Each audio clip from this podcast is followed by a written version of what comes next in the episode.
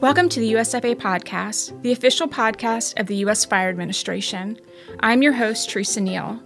This month, we have the opportunity to hear about some exciting new initiatives from the U.S. Fire Administrator, Dr. Lori Moore Merrell, and learn about the National Fire Academy. What is the National Fire Academy? The Academy, or NFA, is the country's preeminent federal fire training and education institution. The NFA works to enhance the education and ability of fire and emergency services and allied professionals to deal more effectively with fire and related emergencies. It was established in 1973 with the goal to provide a national focus for the nation's fire problem and to promote a comprehensive program with adequate funding to reduce life and property loss from fire. This is accomplished through curriculum development and course evaluations offered to fire service personnel. This program also offers important fire prevention management courses, such as all hazards emergency incident management, emergency organization leadership, and management and executive development for those interested in elevating in their fire service profession. The Academy offers courses at the National Emergency Training Center in Emmitsburg, Maryland, and online. Training is a critical component of the work done at the USFA. The NFA not only helps train the future leadership in fire prevention, but it also ensures that these professionals remain knowledgeable about new concepts in the field. Before we hear from Eriks Gabliks, the superintendent of the National Fire Academy, let's check in with the U.S. Fire Administrator. Wow, I can tell you that we are moving. From the time we came in, when I said we're going to be mission driven, I think we have begun to refocus and be mission driven. I think everybody here is excited about some of the changes. We have had the opportunity for a full evaluation of the USFA. I'm not sure that that's ever been done before. Looking at how we're structured, we're looking at all of the different uh, divisions and branches, and making sure that all of the programs that we have, all of the classes that we offer, are all focused on our mission to strengthen and support our fire and emergency services. That has been an exciting adventure as we continue on that path. One of the other things that I will tell you is that everybody's coming back to the workplace. We began that in early March, actually. So meeting people face to face for the first time was pretty exciting and getting to know the men and women here at USFA. So I've thoroughly enjoyed the last few months of being able to actually have face to face conversations and be able to brainstorm when we're all in the same room. I think that has been really effective and contributes really to the emotional attachment, I think, of people's commitment, I think all of our staff commitment to our mission. And when they can see each other and we see how each other's motivated, it really helps perpetuate our energy. So that's been an exciting ride so far. You started a new um, campaign, Fires Everyone's Fight, Step Up for Fire Safety. Can you tell us a little bit about that? So, I'm going to give you a little background on that and how we actually arrived at that campaign. So, as you all might remember, in early 2022, January, we had some large scale fires with double digit fire fatalities. And given that, we began to think we've got to do something different because what you may not know is that USFA has one performance metric that it has to report to Congress. So it's a congressionally mandated metric that we're held accountable for, and that is fire fatalities in the U.S. Each year, the USFA has to deliver fire fatality data in the US and report out on whether or not we've done anything to change that. As of even today, we don't have real control over that metric. We don't have any real control over how to stop fire fatalities. I wanted to change that. And I think, again, status quo is not an acceptable place to be. And so, in looking at that mission, we had to do something different. And we are tracking fire fatalities that are reported in the media. So we have staff that do that and they do a great job. And by mid March, we had 657 fatalities. By now, it is astronomically greater than that. And that's unacceptable. And these are not in the media like the two big ones were, but they are being reported in ones and twos and threes, and they add up. And that to me is a disaster. So I wanted to figure out how do we change the game? And one of the things that we can control or help our messaging is to, to bring together our national organizations. Because one of the things that I've said early on is that anybody who is going to listen to our fire safety messages has already listened to them. They are already dealing with smoke alarms and they are already listening how to place space heaters and they're already doing things about how to learn how to get out of their home. But there's a whole population that, you know, are not listening or they're not privy to those messages. So what do we do to change that? How can we get the media, large scale national media, to pay attention to us and to this problem? So, what we thought about is pulling all the national organizations, all of our fire service partners together, forming a communication alliance. So, we have stood up that alliance. It's called the Fire and Life Safety Communicators Alliance. We have participation from all of our national organizations. We welcome others to join that alliance. We want to make sure that we are all focused on the same theme every month. This doesn't mean that we're all going to report the same messaging because different organizations have different perspectives. However, that we are all focused on the same theme. For example, in April, we all looked at smoke. What are the dangers of smoke? It's toxic. Where does it come from? How does it move? What is the firefighters' PPE to protect them against smoke? These are all the perspectives, but all around a theme of smoke. Perhaps the next theme is wildland, for example. So these are the ways that we can all collaborate. That may raise the level of attention we get in the media if we have consistency in our message, it will, I believe, elevate our longevity for keeping the message large scale, wide stream, much longer. The other thing that we've done is engage FEMA, what I call the FEMA machine, because FEMA has its own mechanism for delivering messages to communities. As you know, Teresa, here at USFA, we've brought in the communication staff. You yourself are engaging with the community engagement group at FEMA, and we're engaging with the faith based uh, messaging group at FEMA. And now that has been elevated to the Department of Homeland Security.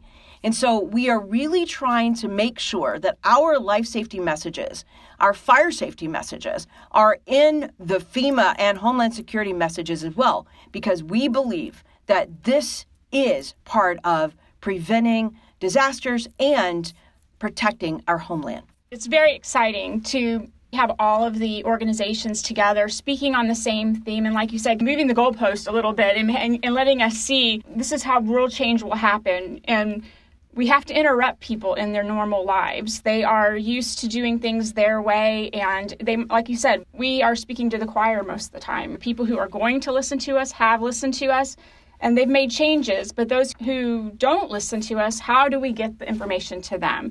And I think working all together, getting all of our heads together, is a great uh, way to start seeing that. But the other thing I would like to talk to you about is this idea of a summit for all the fire service leaders. We have different ways that we bring people together, but I haven't seen in, in some time where all of these leaders get together and really say, this is the issue. Now, you might see it from this angle, you might see from this angle, but we're putting it out on the table so that we understand everybody's angle and how to move forward. That's a great question. In the legislation, 1974 legislation that actually stood up uh, the U.S. Fire Administration and many of the aspects that all of you are familiar with, part of that is a little known section of that legislation enables the U.S. Fire Administrator to hold a conference. And to anybody's knowledge that I've spoken with, that's never been done. So we are, for the first time this year, going to have a U.S. Fire Administrators Summit. Now, we're trying to expand it beyond the USFA. In other words, we're going to have a by invitation to our fire service partner organizations. It will be a by invitation event with the principals plus one. It will be a roundtable discussion, and we are working very hard to elevate this to the president. We want the White House involved in this in a fire prevention and control summit we believe we have to bring people to the table. We have to make sure our decision makers are listening, that they hear the details that we all know to be reality.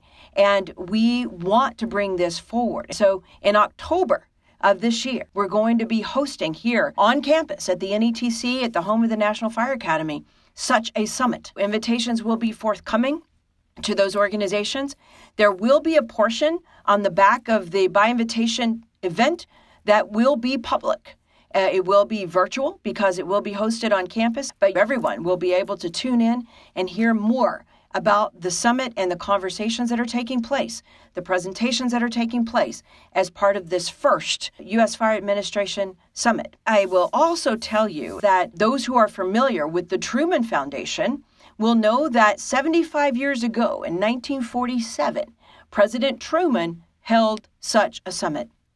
They, at that time, initiated some of the actions that led to the America Burning Report, that led to the creation of the USFA and our National Data Center, and many other things. Here we are 75 years later, so we are very hopeful that by us hosting this conference, we get the White House involvement, and now we have the Biden administration who steps up and says, This now is my legacy that we have fire prevention and control, and we create a brand new path for us to engage and stop these fire fatalities and stop the disasters that we all know that are taking place locally every single day. I have one other question. You are the data queen. So, do you have anything you would like to speak around the subject of data? We always have to talk about data because everything that I've even mentioned so far, whether it is messaging, uh, whether it is stopping these fire fatalities, whether it's education, whether it's our response capability and capacity at the local level, all of these things, including firefighter health and safety, all of this revolves around data. If we do not have data to inform us, how do we make decisions? How do we drive forward without the data to do so? As I have given you a little preview in a, in a previous podcast, we are looking at our data standard. We have to streamline it. So that is in process even as we speak. We are bringing together fire service partner representatives um, to the table so that we can create a new data standard that is streamlined, that we can reduce some of the human error that goes into the data entry because we're going to leverage technology to capture data for most of this rather than having firefighters continue to put in data when I can get it somewhere else. We are looking to rebuild a cloud based system that will leverage this new data standard that's being created once we begin to transition departments over. I want departments to be ready because this is not going to be an easy task. It was going to be frustrating for many of you, but it is something that we must do. And if it were easy for us, someone else would have already done this. So we have to move forward. We're all going to duck our heads and we're going to have to move to a new, much more agile system of gathering our data so that it is much more quality data, it is much more timely data, so that it is usable on a day to day basis locally. It's usable for our states to make decisions and deploy resources, and it is usable for our nation to understand the issues that we have in the fire service, whether it is about our overall capabilities, capacities, firefighter health and safety, or the overall fire fatalities, as we've talked about. These are the kinds of things that are going to be much more data driven as we move forward. So I'm excited about the possibilities of this um, system. At some point, we will talk about the decommissioning of the legacy system that you're all familiar with, that again has not been touched since 1995. And so, at some point, maybe we hold a memorial, as I've mentioned before, as we decommission the legacy system. So, not going to lose any of that data. It's all certainly preserved, but we must change the way we do our data so that we can gain the intelligence and the insights in the data by mining it a much more quality, much more timely way. Is there anything else you'd like us to know? Anything else that's on your mind? Stay tuned because USFA is excited about the future. We are energized. We are ready to come together with our fire service partners to really make a difference. We have a lot to do. One of the things that I, really want us all to think about, uh, and I'm coming back to the fire fatalities again, is the inequity in the fire fatality situation. Because one of the things we've got to address is sprinklers in our residential environment. Because right now, to have affordable living, it is often unsafe living. So if we have people who have to choose between those two situations, either affordable or safe, then that is not an appropriate choice to make. We need safe and affordable housing because we can no longer tolerate this inequity in the fire fatalities where the majority, overwhelming majority, are people of color and people that are poor. We have to do this better as a nation. So I am going to continue to call on our fire service partners. I'm going to continue to lead the USFA to step up in this regard. We have to change the way that, that we handle fire safety and the way that we lead going forward. Thank you so much for taking the time to speak with us today. I know that uh, your first podcast was very popular. My pleasure. Thank you so much, Teresa.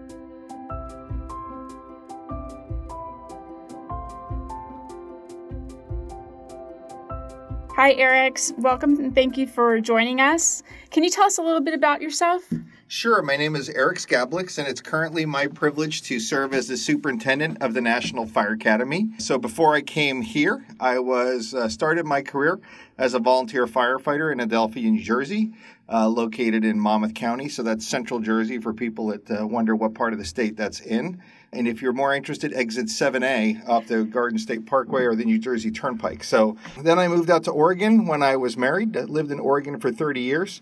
Served with Tualatin Valley Fire and Rescue as a volunteer. Also at the City of Dallas Fire and EMS Department as a volunteer. And then served full time with the State Training Organization. And I retired there after 30 years, the last 10 as the director of the State Public Safety Academy, which also oversees certification. So we served about 41,000 public and private safety constituents, of which 13,000 were firefighters, of which 80% were volunteers. So while I was a state training director, I always wanted to make sure that the National Fire Academy was uh, appropriately staffed and funded. So I was active through the State Training Directors Association, known as NAFTE, North American Fire Training Directors, and then was on the Board of Visitors for a number of years. And one of the things that the Board of Visitors does is established by congressional act, and it reports to the president, and it gives an annual report about the National Fire Academy, not only training programs, but also their brick and mortar, such as the facility. So also, an EFO, Executive Fire Officer graduate. So, I have spent a lot of time here on campus attending classes as well as regional delivery. So, something that is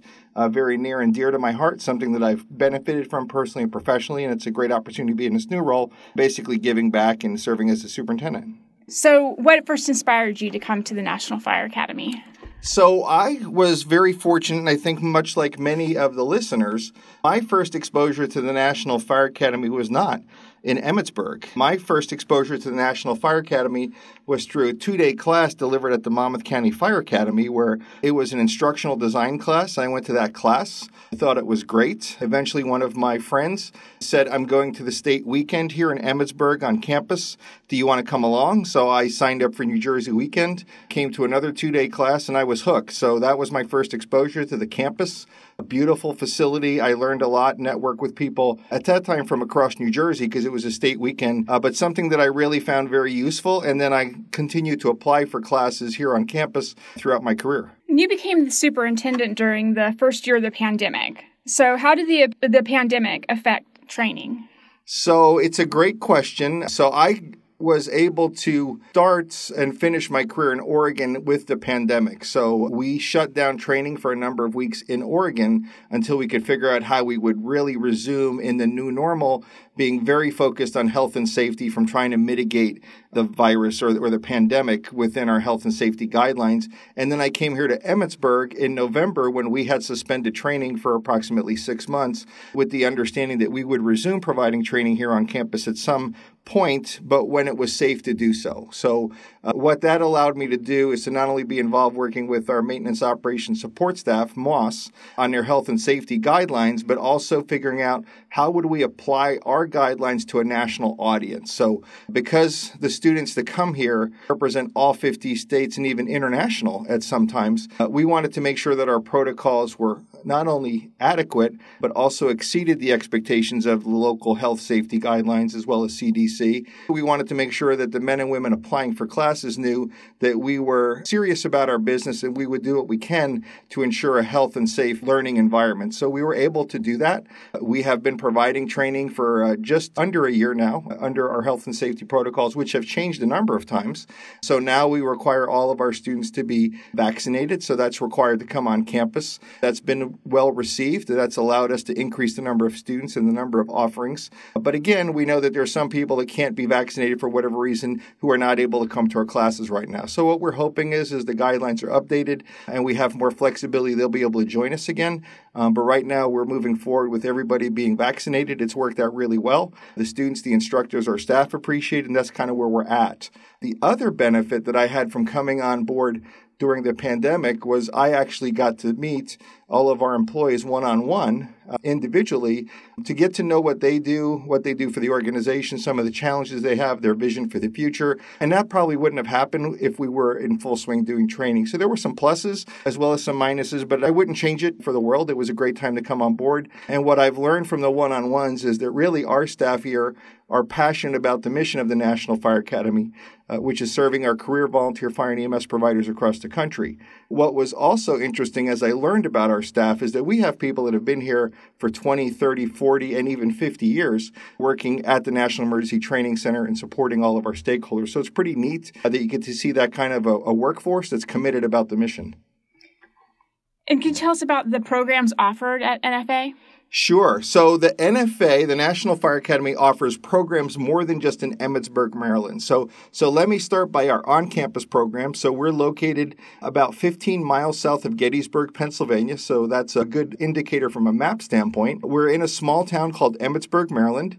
We're located on an old college campus here in Emmitsburg, which serves as our footprint for our training programs offered here in Emmitsburg. So we have a number of areas that we offer classes in. So that includes incident management, community risk reduction, fire prevention, fire inspection, hazardous materials, uh, leadership supervision, training development, emergency medical services, and etc. So, so we have a, a series of core classes that we offer here, but we are not trying to compete with our state and local partners. So the classes that we offer here, you really won't find anywhere else. So we're here to support our local partners and our state partners and not supplant or you know do what they're doing. So we're not trying to reinvent the wheel. They do a really good job with what they do, and we do a really good job with kind of our mission. But in addition to the Emmitsburg classes, we also have great partnerships across the country with our state training academies. So each one of them receives nine two-day classes a year from the National Fire Academy. We bolster that with six-day off-campus classes that they find places to host for us. So we bring the class to them. Uh, the state training programs also deliver NFA classes for us in their respective states. And then we also have our online programs. So last year, even though it was a pandemic, we reached 90,000 participants through National Fire Academy programs, both in person here on campus, in our state delivery systems, and virtually. So we're pretty excited about that. And once again, we want to make sure that the NFA is accessible to everyone across the country. And we know that not everybody can travel to get to Emmitsburg, Maryland. So we want to try to do what we can to get an NFA class to them. So that's either through a state delivery or through a virtual opportunity. That's pretty impressive, Eriks. So, who should apply for these courses? So, that's a great question. And one of the things that I tell people that while the name is National Fire Academy, that's kind of misleading because most people think when they hear fire academy, they think of a fire training center with a burn building with a number of fire engines and fire truck, ladder trucks, and those kind of things. And that's the furthest away from what you'll find here at the National Fire Academy. So this organization created under the Fire Prevention and Control Act is just shy of 50 years old. So we're not a very old agency as far as federal government is concerned, but an important one. And when the National Fire Academy was envisioned in the Fire Prevention and Control Act, the vision was to be, if you will, a service academy type model. So a West Point in Annapolis, a Colorado Springs, but for the fire service. So we are here to develop current and future leaders in fire and emergency medical services. So the other thing that I hear a lot is that, well, I'm not a firefighter. Can I come to the National Fire Academy? And the answer is yes.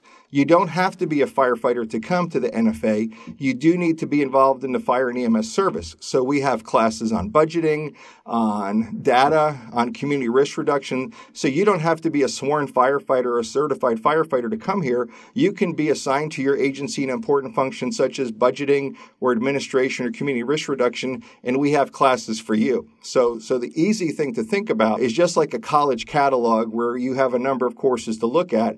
The National Fire Academy very similar. Our catalog is online. It lists the classes that we have available. It lists the dates that they're available. It lists what the prerequisites are. So we list who the audience is. So you are competing against other people in the United States to be enrolled in the program. The other thing that's pretty exciting is that we do not charge for anything we do. So the National Fire Academy is free of charge. So whether you're from Guam, Puerto Rico, Hawaii, Colorado, California, Connecticut, Florida, you name it, the National Fire Academy offers you free training here on campus. So if you are accepted to attend a class here, once our admissions people send you the letter, they'll give you details about getting here, but we will reimburse you for your travel. We will provide lodging for you on campus. We'll provide you with a world class training experience, and your cost is to pay for your meals while you're here and your time to be here. So, other than that, the federal government covers everything, and that is basically a return on your taxes. So, what is your vision for the future of the National Fire Academy? So, we have a couple of things that we're working on. One is that we need to increase our diversity, equity, inclusion amongst our student and instructor and our staff population. So, we want to see more women in our programs. We want to see more fire EMS personnel of color enrolled in our programs and actively engaged in our classes. We'd like to see the same thing with our staff, with our instructor pool. So, we're actively working with our partners, such as National Association of Hispanic Firefighters, Black Chief Officers Conference, Women in Fire, and we're reaching out to them to ask them to share our opportunities with their members. So that's been one of those initial successes that we have, but we can't rest on our laurels. We want to keep working on that and seeing more of those underrepresented communities here on campus, if you will. Um, the other thing is realizing that time is money and that not everybody can come to Emmitsburg is how do we get the National Fire Academy closer to all of our stakeholders across the country? So I mentioned the classes we offer with the state partners. We want to build more capacity there and do more classes on a state by state basis. We also want to increase our virtual presence and have more online classes. I think what we've seen during the pandemic is that people now have the opportunity to take online classes like never before. But what we also are very realistic about is that not every class is suited for an online delivery. So we can't do an incident management class where we're simulating, for example, a building collapse or a, a nursing home on fire, a lumber mill on fire virtually. We want those students here on campus so they could be in a sim lab. The same is true in our fire investigation curriculum, an amazing hands on program that we have in partnership with the Bureau of Alcohol, Tobacco, Firearms, and Explosives. Our ATF friends have instructors here on campus, and we have one of the nation's premier fire investigation classes here in Emmitsburg, which is hands on. So we can't replicate that virtually. But what we can do is offer some of the prerequisite courses or the building block classes virtually. So in fire investigation, we do a 16 hour fire investigation basics class that we offer through Zoom. It's a very basic platform, but it works to get that message out, and the feedback from the students has been great. And not only have we reached thousands of students through that two day class, we have also reached career and volunteer fire and EMS providers in communities that are rural, meaning they're far away from a metro area, and they for the first time have taken an NFA class. So we want to do more there but we also realize that we still have communities across the country that still struggle to have reliable internet. So while virtual is a place where we want to grow, we also know that some of our partners still don't have access to it. So our vision is to really not only increase our opportunities here on campus, but also to do more off campus and make it available to everybody. And so how does USFA plan to achieve this, do you think? So USFA constantly is looking at our delivery platform. So things that we never thought about two years ago, for example, Zoom. We're in the Zoom world now as our other agencies. We now have a learning management system called Blackboard. So that'll give us a capacity that we never had before that'll allow us to do more virtual classes, more hybrid classes. So that'll give us a bigger presence. But it's kind of pivoting the way we did work where, you know, we were very much like a lot of training organizations where we expected people to be in a classroom and that's the way we would train them. We're providing them with professional development opportunities. So our staff has done a great job kind of pivoting to this blended version where some classes are in person, some classes are online, uh, and some classes are both in person and online. So I think for us, it's continuing to kind of build capacity in that area, but also to continue to listen to our fire and EMS providers across the country, what they would like to take as far as training opportunities. So we want to build our diversity, equity, inclusion, recruitment, and retention class. So that's something that we don't do now, but we have on the list. We also understand uh, other classes of importance such as active shooter, fire as a weapon, for example, civil unrest, and fire EMS response to those. So those are just two areas that we're looking at developing classes that we're hearing from our stakeholders. But again, making sure that we're delivering what people want, making sure we're not bending the wheel by providing something that local or state agencies are, but really kind of staying in our niche, but supporting our locals as much as we can. Is there anything else you'd like to add? I mentioned the National Fire Academy is free of charge, so don't forget that. The National Fire Academy also is for all career and volunteer fire and EMS providers across the country. Depending on what group I go and visit, if I meet with career firefighters, they'll say that the National Fire Academy is all about volunteers. If I meet volunteers, it's all about career. And the answer is that we're here for all of our fire and EMS providers across the country. So take a look at our catalog, take a look at our opportunities. If you see something you're interested in, please apply. We do have two two-year programs called Managing Officer and Executive Officer. So once you're accepted to those programs, you're going to be coming on and off campus for a number of classes over a two-year period. Again, those are well-received programs and well respected. So I'd encourage you to take a look at that. The other thing is to take a look at our course vacancies list because there are times, and I kind of call it the airline model, where we have a class schedule, but we might have some empty seats and we hate having empty seats. So if you look at NFA course vacancies and all you have to do is Google that, that'll bring up a list of classes that we have vacancies in. Uh, you can apply online because that's how we accept applications. And within 72 hours, you'll find out if you've been accepted to that course. Now, you won't have access to all the courses that we offer, but you will see classes that have openings in it. And we love to see you here on campus. And what we have heard from our alumni is that once you come to the National Fire Academy, you'll be back. The other thing that we also know is still in 2021, 2022, we are still, we, the National Fire Academy, are one of the best kept secrets in the American Fire Service. There are people that don't know that we have a National Fire Academy. They don't know that it's free of charge. They don't know about our opportunities. So, as you're listening to this podcast, please take a look at our catalog, uh, see what's available to you. Come to a class here on campus, come to a class virtually, come to a state delivery class. But the other thing is share our work with others that you're mentoring because most people that have come here came here because somebody in their fire and EMS agency told them they should come here. So we're hoping all of the listeners will do the same thing. So they may see a class on here that might be great for somebody that they're mentoring, say you should take a look at this, et cetera, et cetera. So we'd love to see everybody here. So thank you for letting me spend some time with you this afternoon, and I appreciate everything. Thank you so much. We would like to share another resource available at USFA, the National Emergency Training Center's library. The library supports research, teaching, and learning for the fire service, EMS, and emergency management fields. It's located at the National Emergency Training Center in Emmitsburg, Maryland, and serves students and instructors at USFA's National Fire Academy, FEMA's Emergency Management Institute, as well as staff and researchers across the world. NETC's library catalog includes library books, ebooks, and 150,000 citations to journal articles. Students can reach out to a librarian online and in person for assistance with research or subscribe to three research databases. Researchers can request materials through interlibrary loan. For more information, visit the USFA website at usfa.fema.gov forward slash library or email the library at FEMA netclibrary at fema.dhs.gov.